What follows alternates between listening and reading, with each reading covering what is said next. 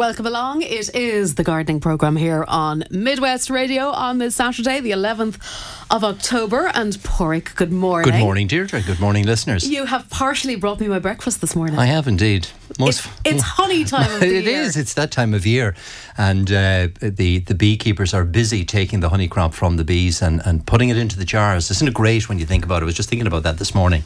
That raw honey is never processed. It's exactly, it's just extracted from the beehives. It's exactly what the bees have produced. We mm. have added nothing to it. It hasn't been heated in any way or no chemicals added, no preservatives added. And honey is the natural product that comes directly from the beehive. So the bees have produced this and human hand has, has added nothing to it.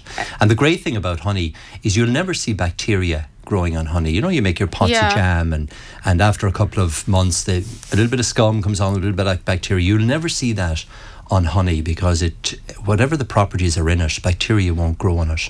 Okay, and maybe that's why it has those, I suppose, beneficial or almost medicinal properties in it as well. And, and and it dates back. They have tra- traced honey right back to the Egyptians and found them in the tombs, and the honey that they found thousands of years ago, uh, you know, that they found in Yeah. modern days, is still edible. So I brought I brought two types. Um, a great friend of mine from Wicklow, Dam- Damien Devereux, a great beekeeper, uh, he was up with me during the week and he brought me some lovely heather honey, and uh, it's in the natural comb, so that's been taken and extracted straight from the beehive. so And- heather honey, then that's that's where the bees are feeding off heather just plants. heather, bell heather, And can we taste? heather. Can we taste a difference? You taste, you taste Yeah? it there. You see that it's got it's got a completely different taste to the To the- other honey. So the- it's okay. kind of it's it's produced just from heather, and it tends to be darker in color and richer, and even there's a stronger smell of it. Oh, yeah. but but a fantastic flavor from it. Um, but the, Mm. the real honey, really, that I'd be encouraging people to look for is the honey that's produced here in Mayo, Mm. and in particular the Westport honey, and that's tasted there because you, it's a mixture of So this is lighter in colour, and actually the consistency is a tiny bit different as It well. is, yeah. it's a little, it's a little runnier, shall we say? Yeah, and, and remember that, that that's taken straight from the beehive Mm. with no processing. Um, but it's got all the natural flo- flowers the whitethorn, the dandelions, the clover, all the flowers that have been blooming since March right through to the end of the summer. So I was just, last week, I was advocating for people to start taking honey, natural West of Ireland honey now. A, it's great for flus and, and uh, coughs and all that through the winter, but in particular, it builds up resistance to pollen for next year. So people that are hay fever sufferers or suffer from pollen. there's allergies, yeah. yeah, and there was a huge amount of pollen this year with just the really warm weather. Mm. If you take natural West of Ireland hon- honey at this time of year, you've got a mixture of all the different flowers that have been blooming since March. Where with the heather honey, it's just heather Right. that's contained in that. So that's why you get the different flavour. And you can really, you can taste the difference. Oh, there's it's quite complete- evident there. Yeah, and, and heather honey is, is lovely, definitely. But if you want to build up the allergies, look for the, the Mayo honey, the, the the Westport honey in particular, and start taking that. Take it over the, the winter period, and you'll find that your immune system will certainly be a lot stronger going into the spring of next year. And it's great for people that do suffer from from high high degrees of pollen. Um, Yeah, which we are going to get next year. So look, at they, they, I just brought it in because it's um, straight off the press. That that honey was only uh, pressed there in the last uh, couple of, of days, and uh, so people will get it this time of year. Because I mentioned it last spring, and of course we I ran out it of honey. out. Yes, it, ra- it ran out the door then. And we have that available in the garden centre in Turlough at the moment. So if people want to pop in and have a look at it, Mm, Absolutely, just have to. Um, the other thing I wanted to mention, Deirdre, with the with the weather getting a little bit cooler, um, I was in my dad's garden actually during the week, and he has some fantastic feeders, bird feeders. And we sat back for ten minutes just watching all the goldfinches and greenfinches and huge array of birds coming into the garden at this time of year. And of course, this is the time of year as, as the weather gets colder, the birds are going to come under a little bit of pressure. It's been a great year for fruiting plants. So the holly is full of berries at the moment, mountain ash is full of berries, pyracantha. But the birds will very quickly hoover up those uh, fruiting plants, and in particular, the larger birds tend to feed. So, thrushes, blackbirds, all the larger birds tend to feed on the berrying plants. Robins, goldfinches, um, blue tits tend to be ground feeders or Right. seed feeders. Yes. So they they're better. Uh, it's it's great if people can help them out now over the winter period by putting out some wild bird feed. A great seed to, to look for is one called Niger seed. Okay. It's a particular seed that's um, it actually comes from Ethiopia and it's a particular herb plant that produces the black Niger seed. But they're particularly high in oil, and they're particularly loved by goldfinches, which is uh, which thankfully have been on the rise in the last number of years, and they're a beautiful bird to have in the garden. So if you when you're putting out some wild bird food, try to get a mixture of different seed, some Niger seeds, some peanuts, some wild bird food, maybe some fat balls. Mm. So you get a, a, very good broad spectrum of different birds then coming into the garden. You just won't have the blue tits or, or um, house sparrows or a limited amount. If, if, you're, if you're just feeding peanuts, you tend to get a very restricted amount right. of birds. Whereas if you go for a, a, blend of different seed, you get a great variety of, um, of birds coming into the garden. And this is the time of year when when I suppose you give them a bit of a helping hand and you build up the, the, the, the, fats for them over the winter period. But in particular, we were encouraging children. Remember, I had Aine Ilauna here in September. That's right, yes. And we launched a special competition for specifically for schools and particularly to encourage people to identify the wildlife that come into the school garden or indeed into their home. And that competition is running right through to the 20th of October. And all, all we ask people to do is go onto the website, horkans.ie, download the survey form, and over a seven day period, we want you to record the wildlife that comes into the bar- garden. So it can be birds, it can be foxes, hares, rabbits, whatever, anything in, in that comes under the wildlife category We'll uh, we, we like record on the survey sheet. Excellent. Send that back into the garden centre, and we have a special prize then for the school, and it's a complete feeding setup for the school to to to that the children can feel the birds right through the season, right into the summer of next year. So it contains all the seed they're going to need, bird tables, complete feeding station, all the little hangers, the little feeding Brilliant. hangers. So it's a complete set. Fabulous prize. So that's the prize. So we would just encourage if teachers are listening or children are listening, go onto the website horkans.ie. You'll on the wildlife section, you'll see a survey sheet. Print it off, fill it in, send it back to us, and we'll put each school then into a competition. That's going to run through to the twentieth of okay. October. So and if have a closing date. and if you start feeding now, you're going to see lots of those different birds coming into the garden over the next couple of weeks. Okay, so re- you really just have over a week to get that in then, because today's the 11th, so That's 20th right. of October won't be that far right. away. Time is so moving on. Yeah, so put that on the to-do list on Monday if you are a teacher or a parent listening uh, this morning. Okay, so um, we've got a good few questions in Pádraig. We might just turn our attention uh, to those now for a few minutes anyway. Um, hedges, hedges, are, are they still growing or have they stopped? Well, People are wondering about trimming them. It's beginning to slow down, and the, I was looking at the forecast last night, and that we're actually promised a really great week. This weekend is going to be lovely. You can see it already. You can Mm. Yeah, feel the heat beautiful in the studio already.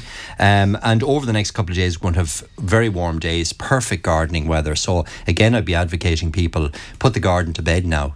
Continue to cut the lawn, continue to trim the lawn. If you have to reseed some patches, reseed them by all means. Hedges can be trimmed, not too severely. Don't go mm. too severe in them, but certainly tidy them up and and bring them all back to a kind of uniform shape. Because by doing that, they'll stay like that until March or April of next year, and they'll be nice and tidy and neat. So the likes of beech, laurel, Portuguese laurel, boxwood, all of those hedging plants can certainly be trimmed now.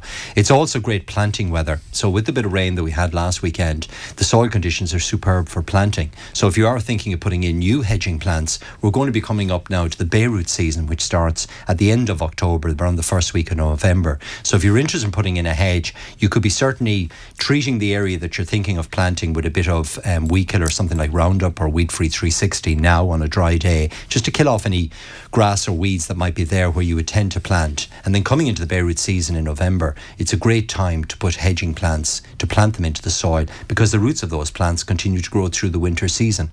And they, they set the foundation then for the growth in the spring.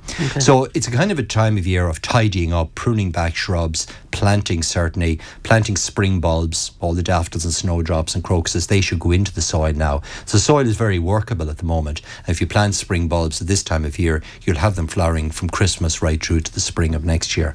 Summer bedding plants, particularly with the cooler nights now, are going to be going over. So once we get the first, you know, we're coming very close now to sharp frost. Right. And, And uh, we had a little bit during the week. Well, I noticed anyway uh, one morning, I I think it might have been Wednesday, Yeah. there was a bit on the car. So that you're getting a bit of grass yeah. for at the moment, and and that's going to as soon as we get um, kind of minus one, the plants are going to be knocked back. So it is a a good time of year to start cleaning out. Say hanging baskets, mm. window boxes, and replanting them then with winter colour, winter pansies, winter violas, some of the nice berrying shrubs like Skimmia reevesiana, which is lovely red berries for the winter that, funnily enough, the birds don't seem to like. So Yeah. they tend to stay on the plant for quite a long time. Gaultheria is another really nice plant that berries through the winter period and it's got lovely red foliage. So it's lovely again for just a spot of colour in pots and containers. So it's that sort of, the weather is going to be fantastic, really, for gardening. And continue growth, yes, is still going to occur because soil temperatures st- are still higher than they traditionally would be at this time of year.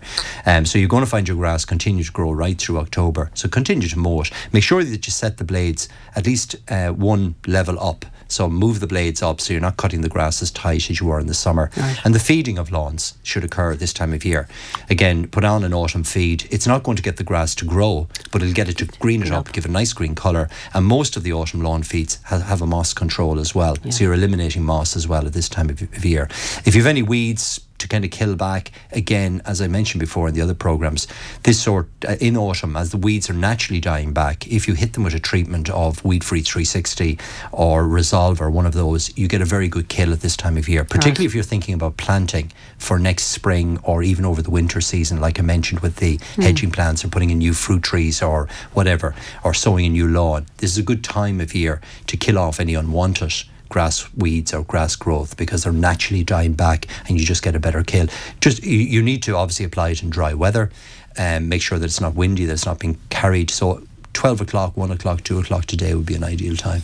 Okay, great stuff. So yeah, I would be using using the good weather now for the next couple of days, really, just to get on Yeah, top of. because it, yeah, it, probably isn't going to last, and we'll be sorry then we didn't Yeah, and harvest take your advantage. fruit. Fruit, you know, fruit has done very well this year. Um, so apples should be collected now, and you know, prune back apple trees. All of those sort of jobs. Last week I was talking about putting on sulphate of potash onto fruit trees as well at, at this time of year. That helps to build them up for next year. For next- Just straight sulphate of potash applied around the base of them. So they're the sort of jobs you can be. Be doing if, you, if, you, if, you, if you haven't done anything more specific. Um, now, spring cabbage. A listener asks: Is there any spring cabbage at the minute that can they plant from plants now? And would you have any other suggestions? I guess for winter veg. Absolutely, and uh, you know, particularly for listeners say that are digging out potatoes at the moment or harvesting the, the summer crops, you, there's a very good spring cabbage called Pixie. So it's a small dwarf, small compact variety. It's actually a great one if you've got greenhouses or tunnels and you want to put some green cabbage in there for that'll mature very quickly but take up very little space. And that particular variety, Pixie, tends not to have many outer leaves, so there's very little waste with it. So it forms a perfect cone head, like a like a, a greyhound cabbage or a um, that kind of spring cone-shaped head. Uh, very quickly, with by if you plant the plants now, certainly by February of next year, you'll have really nice plants. And as I say, there's very little waste with them, and they're ideal for putting close together to plant close together because um, they take up very little space, as the name suggests. But you could also plant purple sprouting broccoli, spinach. Any of the winter lettuce varieties uh, could be planted now. A great variety called Little Gem, which you can plant at this time of year. Uh, what else can you plant in? Onions. So all the Japanese onions, garlic can be planted at this time of year. So any of those Lots. can be planted. Yeah, there's lots to be Okay, now we have a number of questions regarding that uh, perennial problem, moss. Um, so uh, we might just try and bring them together. Um, somebody put moss killer on lime on the lawn all summer. The lawn was very soft and spongy, and they could see the brown grass underneath uh, as they were cutting it. What do they do with this now? Well, that's a build-up of thatch. And that's where over over the number of years, um, na- naturally enough, you're cutting the lawn on a consistent basis. Bits of the grass are always falling and decomposing, and you get a build-up of natural organic matter, uh, thatch we call it, and it's exactly like thatch. So it means that the lawn needs a good scarifying, and you can either do that with a rake, with a lawn rake, or you can hire a mechanical scarifier, and it, it literally has prongs that tease all that dead grass. That's what it is. Thatch is a build-up of dead grass or dead organic matter Yeah. in the lawn, and you, it, gives, it gives you that spongy effect, and uh, it tends to add to the moss problem if you've got a lot of thatch. So this time of year is actually a very good time to scarify the lawn. So my advice is really just to cut the lawn now, go out and hire a scarifier if it's a large area you'll get in your local tool and hire store, or get a good strong lawn rake and rake out that dead grass, mm. and that'll help. To, you can reseed any patches that are a bit bare, feed it, and that'll bring the lawn back. And get rid of that spongy. You'll find there's about an inch of spongy material, and and that really should be taken out. Okay. Um, now, somebody has a large clump of lilies, white lilies. They're not flowering as well this year. Um, they're wondering when should they divide them. You could divide them now. They're the the arum lilies, the um, the beautiful big big white flowering lilies that come into bloom in late May, early June, and carry right through. They're nearly still in flower. But this is a good time of year, so any time from now on, you simply just dig up the clumps, take the whole clump up, get a sharp spade. split it up into five or six pieces. You could cut back some of the foliage and stems of the top growth and split it up into five or six pieces and replant them. Now, they do like, they're very vigorous plants, so they're hungry and they do like plenty of organic matter and they like a moisture retentive soil. It's actually a plant that will grow with its feet in water. Oh. So it, it borders on being a, an aquatic oh, plant, right. right. up to growing in, in kind of an ordinary garden soil. So where, where are you're replanting it, add some organic matter, farm manure, mushroom compost, or good garden compost, dig that into the soil, and make sure you pick a, gra- a piece of area that's not too dry because it likes plenty of moisture. It's got big leaves, big flowers, so it needs copious amounts of water during the summer period. So, summer like this, particularly on dry ground, they can struggle a bit right. and fail to flower and, and go back a bit. Or alternatively, if you have a wet patch, which lots of people do, then that it might be a good option. If you have a pond in the garden and you want to add, add, you know, it's a great plant. It'll grow with, with six six inches of water in six inch water, or on the border, maybe on a, if there's a wet area around the pond. Perfect location for arum, arum lilies. It's okay. a real tough, hardy sort of an easy to grow plant. Well, you've led directly into the next question because it's all about ponds, Mark. Uh, any suggestions for planting an 18 by 13 foot pond about three quarters of a foot deep? Okay, so it's a big pond. Wow, wow. Arum lilies, isn't it? Would they, well, are, arum, the, the, arum lilies would be brilliant. Again, generally, generally most of the uh, the plants you put into the actual pond itself are put into a, a plastic uh, pond pot which has got little holes on the on the side of it and use a good quality aquatic compost that you can buy in your local garden centre right. and generally put a layer of, of stone at the top of that to keep the soil in. But the arum lilies would be great for that and they'll grow, as I said, within six inches of water. But you can also get the true lilies, the aquatic lilies, and they come in a whole range of different varieties that will grow from six inches deep in water to up to two feet. So they're the ones you kind of we associate the lily pad type yes, lilies. exactly, right. exactly. And and this is a good time. They're beginning to die back now, but you can still introduce them into ponds. Also put in some marginals, things like irises, Lobelia cardinalis, which is a lovely red foliage plant with red flowers that will grow again in six inches of water. So you have plants that go around the edge of the pond, like hostas, like the arum lily, stilbes that love a kind of moist retentive soil. Others then that will grow in six, seven inches of water, like the Lobelia cardinalis or irises, and then the deep water aquatics like the lilies. The other good tip is to put in some uh, oxygenating plants like Elodea, which is the Canadian pondweed, which excretes oxygen into the soil or into the water. water And if you've if you have that, then you can start to introduce fish life again, maybe in springtime of next year, start to introduce, introduce some pond fish into the pond. But a pond of that size, you could certainly have 30 or 40 fish comfortably, more even, uh, and they will grow to a quite a quite a large size. Holly tree berries, they're dropping off before they ripen. Tony has a problem with that. Well, generally holly will, and the holly is fantastic everywhere at the moment, and it's colouring up lovely. It's it's, it's it has really produced a great crop. Um, if it gets any, if it's dry in the in the area, it'll certainly start start to drop its uh, berries prematurely, and that will happen at, this time of year. That they'll they'll just about go to red and start to drop off. Once they're beginning to fall, there's nothing really you can do for this year. Mm-hmm. So really, my advice would be to give it some of the sulfate of potash that I mentioned for the fruit trees now this time of year, and that'll build it up for next year. And just keep an eye on it next summer. If it fruits as well, irrigate it very well because holly likes, particularly when they're forming the fruit, they they need plenty of water, and it has been quite a dry August September.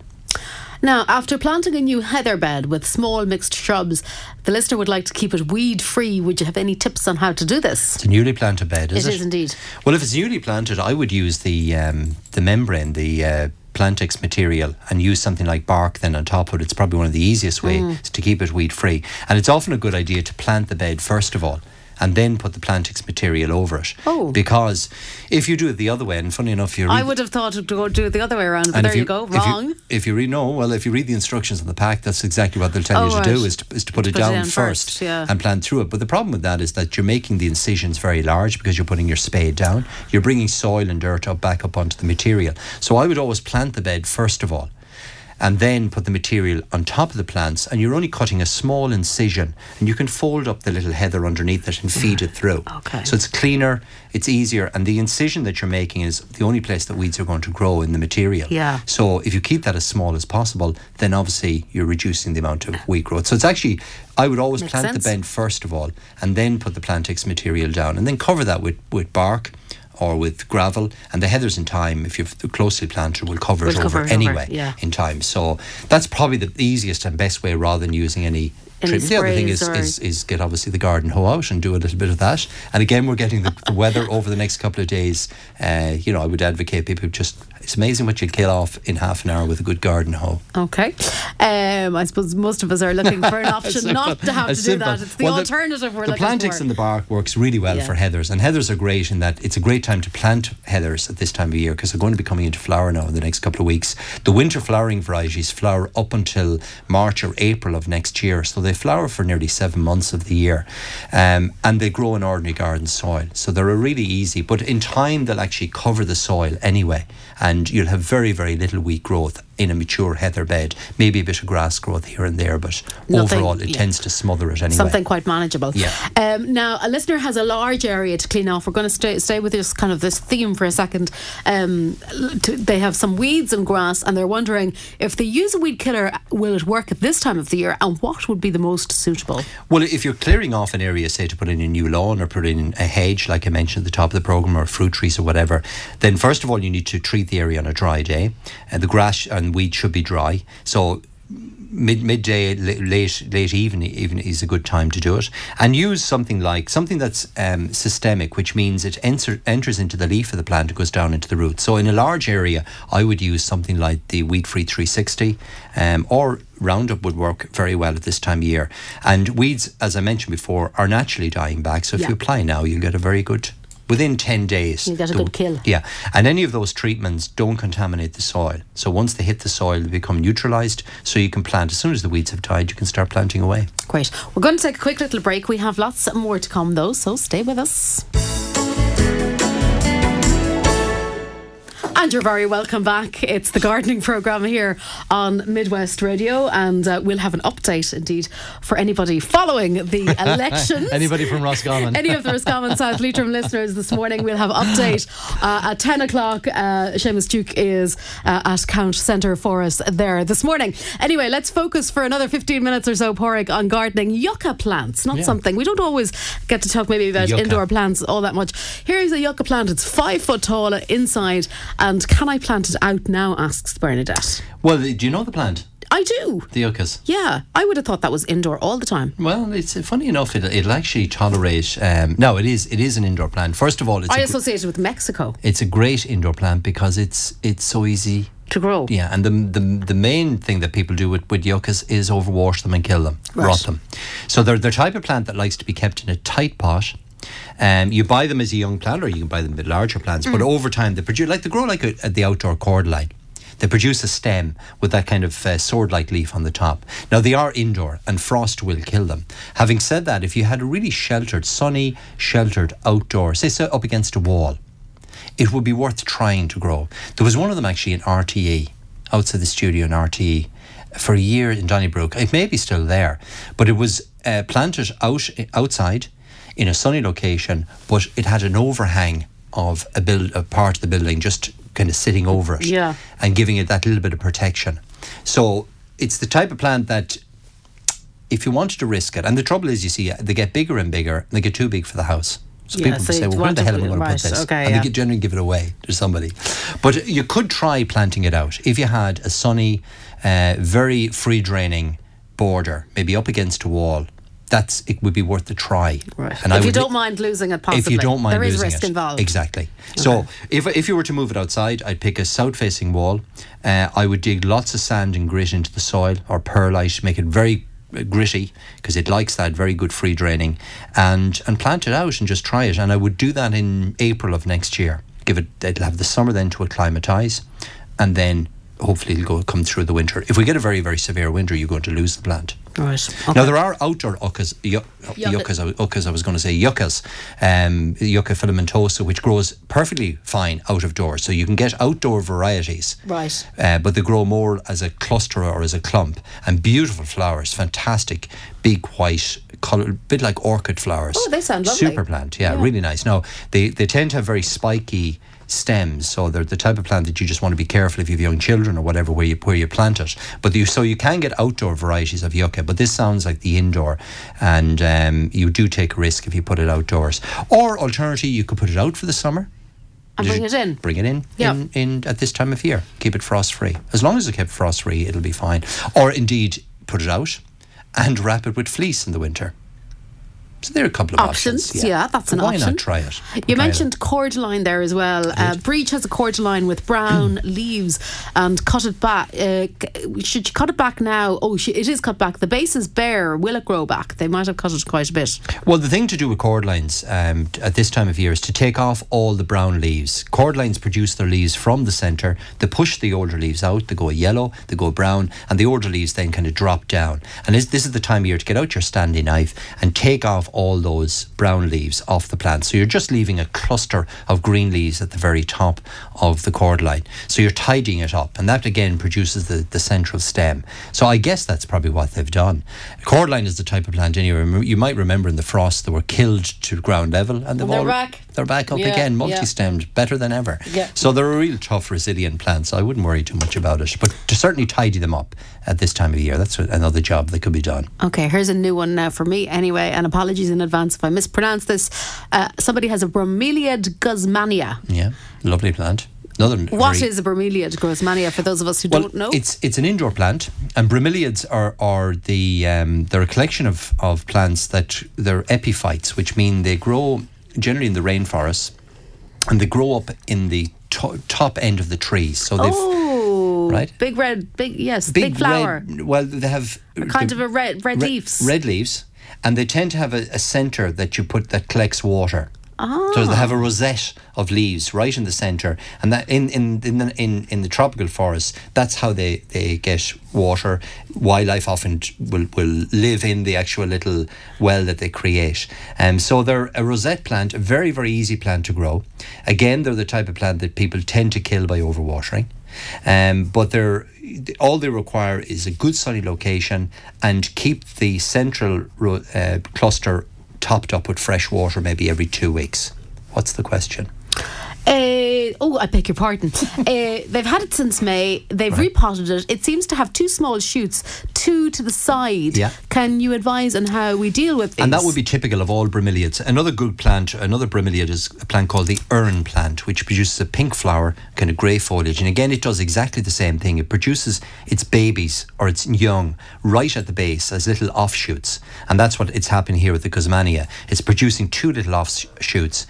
They can be propagated. Mm-hmm. So get, a, again, a sharp blade, cut the follow that little offset right down to the main stem, cut it off, and replant it in a pot of compost with perlite mixed through it, a nice gritty mixture, and start it off as a young plant. What you tend to find, the, the mother plant, the older plant, in time will die away. As it produces a number of offs, offshoots, and particularly if you take them off the plant, the, the centre part of the plant dies away. And that's how it regenerates itself. So take those little offsets off, pot them into a, a pot of compost now with plenty of perlite mixed through them, and nice gritty mixture.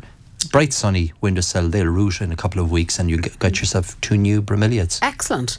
Um, amaryllis bulb. We're gone. Right. We're gone very fancy We're now this morning. Yeah, yeah. we are. Um, well, I suppose maybe that's the time of the year. um, but an amaryllis bulb Yeah. planted two weeks ago. Since uh, it's got a nice green bud and leaves are showing, and the listener would like to know: Do they need to bring it into light now or later? Okay, I hope we can take credit for that. We, we were advising. We did talk about that. Yes. Yeah, we we- about two weeks. So what amaryllis to explain to, to listener what it is? It's a, it's a bulb that looks like a turnip, like a small turnip, but it produces fantastic flowers that are nearly the size of a saucer, four flowers per stem. This is the time of year you plant them up, and they make a great gift at Christmas time, or they're great even for children to plant up in the classroom. But what they need once you've planted them, they tell you you plant them in a, in a relatively small pot, give them a good watering, put them in a dark location for about ten days, fif- to two weeks, and once you see the shoot beginning to form, as it is on this one, then you bring it into full light. So that's a sign that the plant, the bulb, is kicked into growth. uh, It's producing new roots, and now it needs some sunlight. So just bring it to a bright location. Um, you might need to turn it every couple of days because it'll tend to go out to the light. Right. The stem will start to grow. So every couple of days, just keep rotating the stem. But it'll grow to about two feet, 18 inches maybe in height, and uh, it'll produce those fantastic flowers in about another four to five weeks. So just before Christmas, it'll be coming into bloom. It'll be lovely. And you can still plant them at this time of year. Yeah, yeah, absolutely. A listener has picked a lovely crop of autumn bliss raspberries. Okay. Yum. Uh, now, do they need to cut them back, and when are there? Are there? Are, cut them back. When do they cut them back? And are there other types they can plant? Sorry, of raspberries. Yes. Yeah, absolutely. Autumn Bliss is, is an autumn variety, and as the listener said, that you you take the fruit off them at this time of year. So autumn raspberries, once you collect the fruit, you prune them back to nothing.